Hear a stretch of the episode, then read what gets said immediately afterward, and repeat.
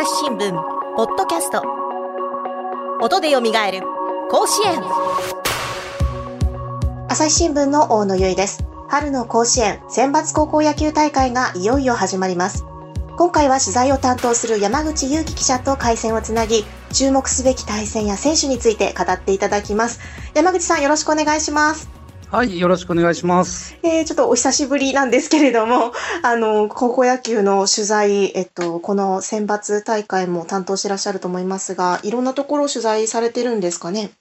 そうですね。えー、あのー、昨年の夏の大会が終わって、はい、で、えー、新チームになりまして、はい、それで、えー、秋の大会がもうすぐ始まったので、うん、そこからずっと、まあ、全国行けるところを行かせてもらって、え、取材をさせていただいております。はい。あの、紙面なんかでも、ま、で、またデジタルでも、あの、いろいろな記事を拝見しておりました。あの、とてもね、注目すべき、あの、チームがたくさんあるなという気がするんですけれども、えっと、今年は3月18日に開幕し、えっと、休養日2日を含めた13日間の日程で開催される予定です。えー、出場するのは32校、一般選考の28校、21世紀枠の3校、神宮大会枠の1校となっておりますが、この出場校発表、かなり騒然としましたね。そうですね。えー、1月の28日ですかね。はい。えー、出場32校が、えー、発表されたんですけれども、うん、えー、っと、まあ、あの、発表ですね、あの、オンラインで、はい、えー、1校ずつ読み上げていくという形なので、まず、全国の高校生も、あの、聞いていたと思うんですけれども、うん、まあ、あの、僕も、あの、予想していない、ね、チームが選ばれたりとか、なかなかこう、難しい、えー、選手になったのかなと感じましたね。うん、はい。そうですね。まあ、ちょっと詳しく聞いていこうと思うんですが、えっと、そもそもですね、まずその、選抜の出場校っていうのは、どうやって選ばれるんでしょうか？えーとですね、選抜は、あの、夏の選手権大会とは違いまして、はい、あのこう予選っていうものがないんですよね。うん、一応、あの、秋の大会が、まずそれぞれの都道府県であって、その後、えー、近畿地区とか関東地区とか九州地区のこう地区大会があって、で、それぞれの地区大会で優勝したチームが、えー、明治神宮野球大会っていう全国大会に出場するんですけれども、はい、えー、で、その明治神宮野球大会で優勝したチームの地区が、えー、1個増え、増えるっていう、選抜大会に1個増えるということ。で、で、昨年は大阪の大阪桐蔭高校が、えー、神宮大会で優勝したので、はい、えー、近畿地区が、えー、1校増えて、6校から7校選出されるっていうことになったんですよ。ででそういう各地区ごとに、えー、何校選出するっていうのはこう決められているんですけれども、まあ、あくまでも選抜大会なので、うん、あのー、確実にこう優勝したチームが出れる、出られるっていうわけではないんですよね。神宮大会枠っていうのも、まあ、優勝したチームが必ず出ますっていうことではなく、まあ、その地区の枠が一つ増えますよっていう、なんかオリンピックみたいな感じですね。そうですね。ええ、大阪桐蔭が優勝したから大阪桐蔭が甲子園に出れ、選抜大会出れますよじゃなくて、うん、大阪桐蔭のある、じゃあ近畿地区が1個増えますよという、うん。うん、そういう形ですね。それで、はいはい、それと別に21世紀枠っていうのが、うん、えー、東日本から1校、西日本から1校、で、東西問わずに全体で1校の計3校が、うん、えー、選ばれて、合計32校が出場するという、えー、形になります。この21世紀枠っていうのは、あの、例えばなんかこう、過疎地域であったりだとか、こう、文武両道だですとか、こう、いろいろこう、注目するポイントがあるチームっていうのが選ばれることが多いんでしょうか？そうですね。えー、野球のその結果だけじゃなくて、その取り組みですね。うん、そこも、えー、考慮した上で、えー、21世紀枠の選考委員の方がこう、当日話し合って、うん、えー、選出するんですけれども、今年は、えー、福島県の只見高校という学校と、えー、福井県の入高校と、大分県の大分舞鶴高校、この3校が、えー、選ばれました。なるほど。この選考委員会っていうのは、大体どのくらいの人数の方で、どんな方が、えっと、メンバーとしてはいるんでしょうか？えーとですね、えっ、と、21世紀枠の選考委員の方と、うん、えー、一般の、えー、の、他の一般選出の選考委員の方と分かれてるんですけれども、うん、まあ、一般の選考、一般枠を選考する、えー、メンバーは、えー、元大学や社会人の野球部の監督だったり、うん、えー、元高校野球の指導者であったり、うん、えー、そういった方が多く、多いですね。うん、21世紀枠の方は、えー、別の競技のオリンピックの出場選手だったり、こう野球にちょっと関係ない、うん、えー、直接関係ない方が話し合って決められていることもありますね。幅広い視点でちょっと評価しているという感じですね。そうですね。野球の実力以外も考慮しているっていう意味で、えー、そういったメンバーを、が選ばれ、選んでるっていう形ですね。夏の選手権大会は、あの、朝日新聞社が主催ですけれども、この春の、えー、選抜高校野球大会は毎日新聞社が主催をしていて、あの、朝日新聞社は講演として関わっていますよね。選考委員会にも関わったりするんでしょうか、はいえ、選考委員会には朝日新聞は一切関わっていませんね。うん、なるほど。そして、あの、この選考の、まあ、参考になるのが、先ほど紹介してくれたその秋の地区大会の成績になると思うんですけれども、はい。今回はその秋の東海大会で準優勝した、えー、精霊クリストファー高校というのが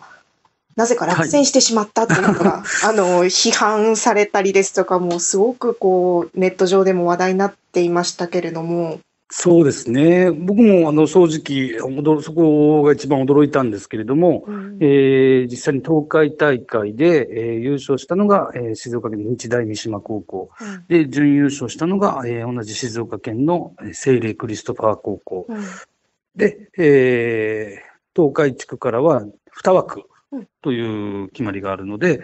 まあ、順当にその決勝に進出した2校が選ばれるのかなと思ってたんですけれども、うん、えー、実際当日の発表では日大三島高校ともう1校は、えー、ベスト4、えー、準決勝で日大三島に敗れた、えー、大垣日大岐阜、岐阜にある大垣日大高校が選ばれましたね。うん、まあ、要するに秋の大会の成績上位校を成績解雇が逆転して選出されたということなんですね。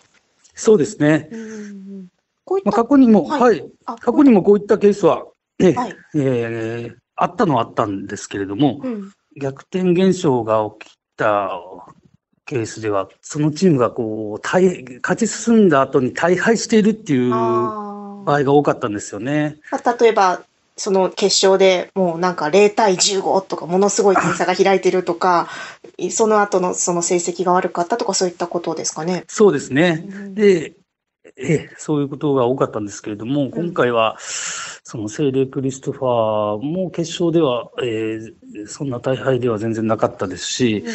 まあ、勝ち上がり方を見ても、すごい、あのー、素晴らしい逆転勝ちとか、うん、えー、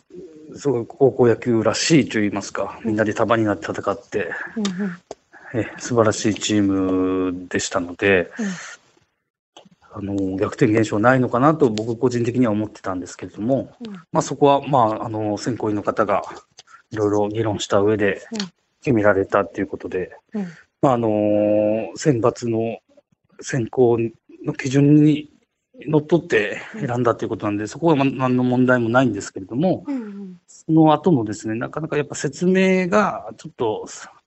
足りなかったといいますか、なぜ逆転現象が起きたのか、なぜ聖霊クリストファーではなく大垣日大を選んだのかっていうのを、もう少し丁寧に説明してあげた方が、えー、ね、それぞれの高校にとってもよかったのかなと感じました。ね。あの、これまで、あの、出場経験のあるせ、えっと、元選手の方が番組にあの出演してくださいましたが、こう、秋の大会の結果を見ると、選抜いけるかもって感じで結構心構えをしているところがあると思うので、学生の連絡を受けた時はすごくショックだったんじゃないかなと思いますし、まあ、応援していたファンの方々も、あの、かなりショックを受けていたようですね。そうですね。うん、やっぱり、あの、ま、静岡同士の決勝だったからとか、そういった地域性とかが考慮されたんでしょうか？えそこもあの考慮したのかなと思って、あの話を聞いたんですけども、うん、えー、選考委員の方は、そこを地域性は、えー、考慮しなかったというふうに、うん、えー、答えておられましたね。うん、純粋にあの試合内容、を比較して、えー、まあ、甲子園で勝てるチームを選んだというふうに、えー、回答してましたね。なるほど。その甲子園で勝てるチームっていうのが、準優勝ではダメだったのかと、ちょっとまあ、なんなんとなくもやもやとしてしまう感じはありますよね。そうですね。うんその辺がこうはっきりとこうもっとやはりこういう理由でっていうふうな説明があるとこうすっきりとした気持ちで大会を迎えられたんじゃないかなとも思います。そうですね。やはり丁寧にね、あの明確にその選考理由を説明することで、まあ、その聖霊クリストファーの選手たちもそうですけれども、うん、大垣日大の選手たちにとっても、うん、ね、余計なプレッシャーとかを与えずに済むので、確かに。ね、あの、本人たちは何も悪くないんで、うん、一生懸命頑張って野球やっているんですから、大垣日大の選手たちを守るためにも、丁寧な説明が欲しかったなっていうのは、えー、感じましたね。そうですね。ちょっとなんか代わりに選ばれたみたいに思われるのも嫌だし、なんかこう、しっかりとこう、自分たちらしくあの大会ではあの力を発揮してほしいなと思いますけれども、あのまあ、今もコロナ、新型コロナの影響っていうのがあの部活動なんかにもあのかなり大きな影響を与えてると思うんですけれども、で今回の大会は、えっと、PCR 検査ですとか、観客っていうのはどういったルールであの開催されるんでしょうか？そうですね、今回の大会は、えー、まず選手、出場チームの選手たち、まあ、監督、部長さんも含めてですけれども、えー、まず大会前に、えー、出場32チームすべて PCR 検査を受けまして、でその後に1回戦勝ったチームは、えー、また1回戦勝った翌日に受ける、そして勝ち進んでいくと、えー、次は準々決勝ですね、準々決勝勝ったチームは、また PCR を受ける、検査を受けるということで、最大3回、えー、受けることになります。えそれで、あの、お客さんはですね、はい、昨年の選抜大会は上限を1万人で実施されたんですけれども、今年はその2倍の上限2万人のお客さんを入れて、えー、開催するということになっております。まあ、観客がね、あの入れるっていうことが、まあ、あの選手たちの力になると思いますので、すごく期待したいなっていうところですね。あのそうですね。あのアルプス席、いわゆるあの学校の応援する学校生たちも入れるんですよね。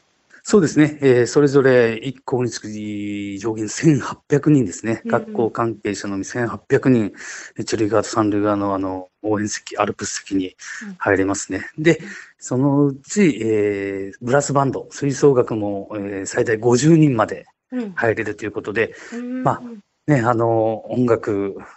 やっぱ甲子園といえばね、あのブラスバンドのあの音楽がまたいいですからね。うんうん、中でプレイできるっていうのは、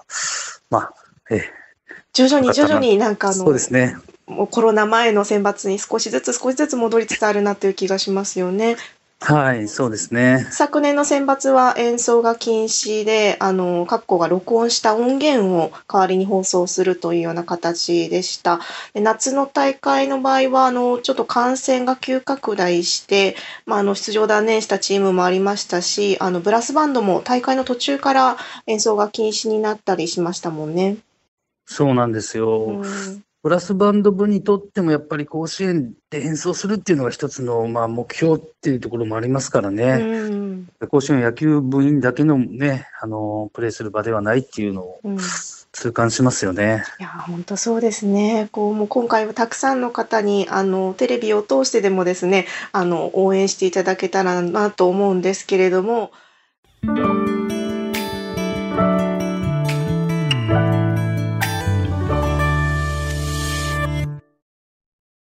忙しい時でも大事なニュースはチェックしたい。それなら、朝日新聞デジタルの紙面ビューアーとポッドキャストはどう？紙面なら見出しの大きさで大事なニュースが一目でわかるし、ポッドキャストは通勤中でもながら聞きできるよ。いつでも、どこでも。朝日新聞。ではでは、あの、ここからですね、あの、注目の、えー、チームや選手についてお話を伺っていこうと思いますが、あの、ちょうどですね、えっと、今日収録をしているのが1月、あ、1月ね、3月の14日なんですけれども、あの、今日まで、あの、紙面の方で和太鼓を紹介する連載、春の息吹が掲載されていましたね。そうなんですよ。はい。えっと、そちらではあの4校紹介されていましたが、あのその4校は、えっと、18日、初日の18日と22日に登場するということで、ちょっとあの1校ずつお話を伺っていこうと思うんですけれども、はい、えー、まずはですね、えっと、18日、えー、10時から、えー、これ、開幕戦ですかね？そうですね。はい。に登場します、大分舞鶴高校。はい。はい。こちらは、はい。えっと、どういった特徴のある学校なんでしょうか？えー、こちらの大分舞鶴高校は先ほども申し上げた通り、あの、21世紀枠での選手になった学校なんですけれども、はい。えっと、もう大分県屈指の進学校でして、そうですね。はい。もう文武両道を掲げてですね、うんうん、でもその中ででも、あれなんですよ、はい、あの、昨年は春の大会で30年ぶりに春の県大会ですね、優勝して、で夏は準優勝。で、甲子園にあと一歩届かなかったで、秋も準優勝して九州大会に出場したんですよね。いや、まさに文武両道を地でいくっていう感じなんですね。そうなんですもうまさに文武両道っていう学校で、僕も2月の下旬ぐらいですね、20日、22日でしたかな、うん、あの、実際に大分舞鶴のグラウンドの方にお邪魔させていただいて、はい、練習を見させてもらったんですけれども、うんいや、もう、すごい、練習時間はこう、短いんですけども、チャキパキとこう、あの、効率よく練習しているなという印象を受けました。あなんかあの記事を拝見したところ、そのちょうど期末テストの前で、あの部活動が制限されていたようですね。そうなんですよ。僕が行った時、ちょうど期末テストの4日間あった期末テストの最終日で、うんうん、で、その日に期末テスト終わって、ようやく部活ができると。約、うん、約2週間ぶりですかね。期末テストの1週間前から部活は制限されて、で、土日を挟んだり、なんかで、約2週間ぶりの練習ってことで、選手たちもすごい、こう、うん、なんだろう、こうギラギラ、ギラギラしてましたね。やっとできるぞと。やっとできるぞって。ただ、あの、テテスト中も、テスト中っていうかテスト期間中も、ね、甲子園に出場が決まったので、校長先生に頼んで、あの、せめてキャッチボールだけやらせてもらえませんかって頼んで、OK もらって、本当にあの、テストが終わって、もう、ユニフォームなんか着替えてる時間ないから、もうそのまま体操服、ジャージになって、ジャージに着替えて本当5分、10分ぐらいのキャッチボールを、それだけでもやらせてほしいって言って毎日やってたって言ってましたね。いや、なかなかね、スポーツ選手って毎日体を動かさないとってやっぱり言うじゃないですか。ちょっとでもね、休むとなんて言いますけれども、まあ、テストと両立するために、あの、しかも甲子園と両立しなきゃいけないって、かなりのプレッシャーだと思うんですけれども。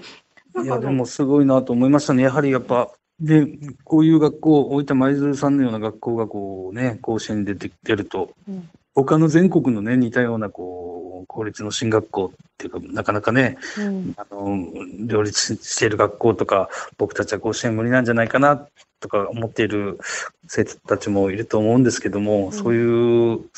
選手たちにこう励みになりますよね。うん。まあ、とはいえ成績そのあの野球の成績も優秀そうですけれども何かこうその、えっと、30年ぶりの県大会での上位成績を収めるというようなことって、何かきっかけというか転機みたいなものはあったんですか？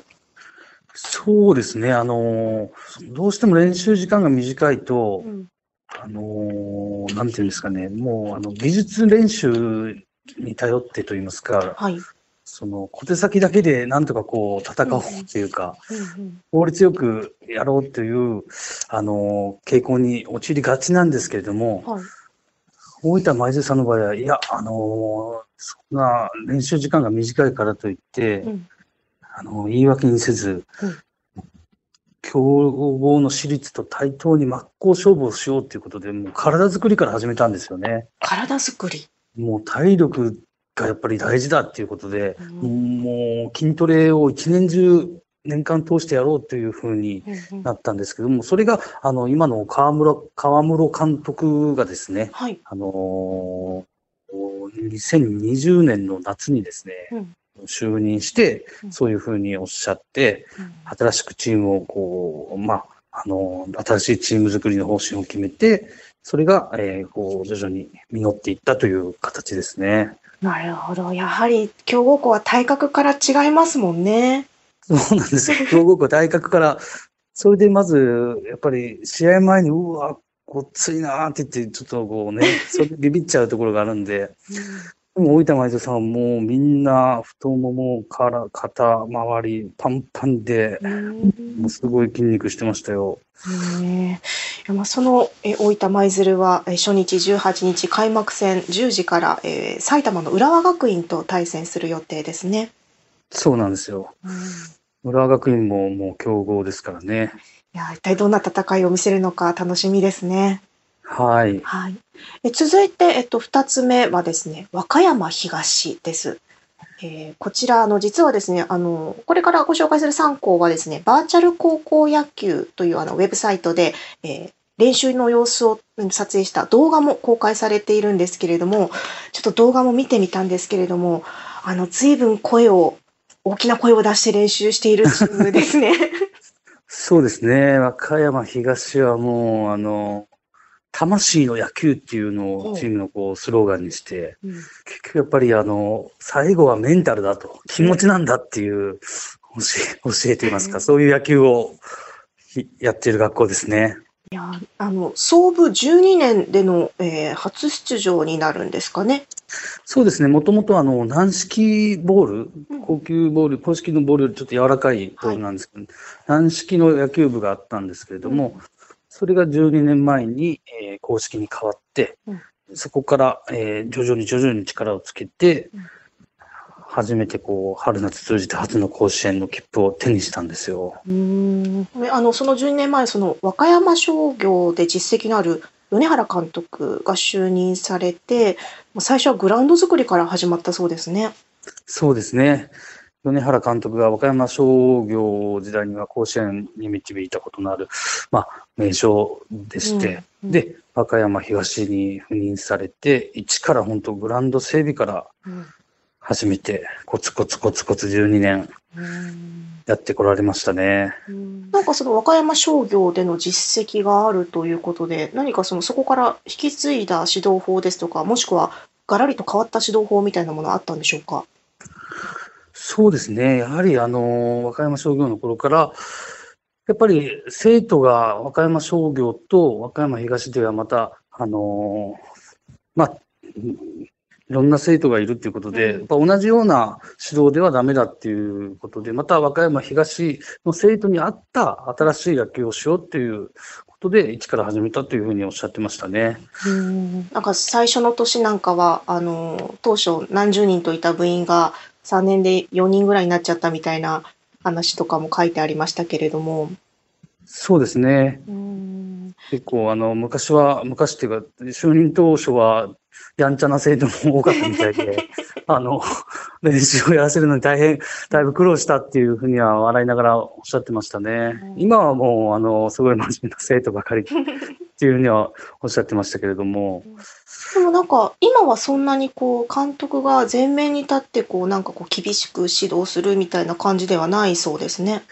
そうですね。もう監督のその精神はもう生徒たちに注入されてるので、うんうん、もう監督がああだこうだ言わなくても、うん、もう何をしなきゃいけないかっていうのは選手一人一人分かってるみたいなので、うん、もう互いに声を掛け合って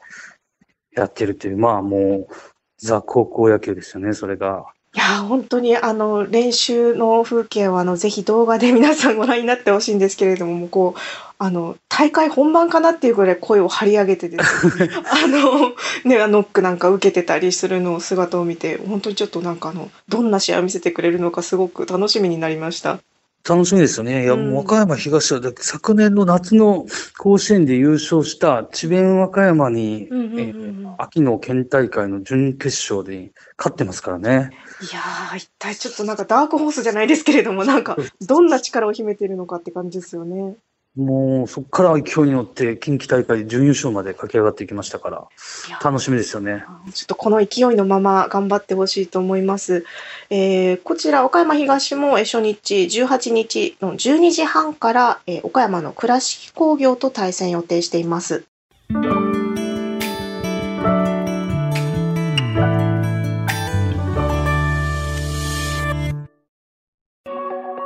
まだまだ話は続きますが、今回はここまで。続きは次回の配信でお楽しみください。この番組へのご意見、ご感想を投稿フォームで募集しています。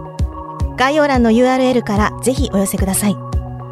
ツイッターでは番組情報を随時紹介しています。アットマーク、朝日ポッドキャスト、朝日新聞ポッドキャストで検索してみてください。音で蘇る甲子園、朝日新聞の大野優がお送りしました。それではまたお会いしましょう。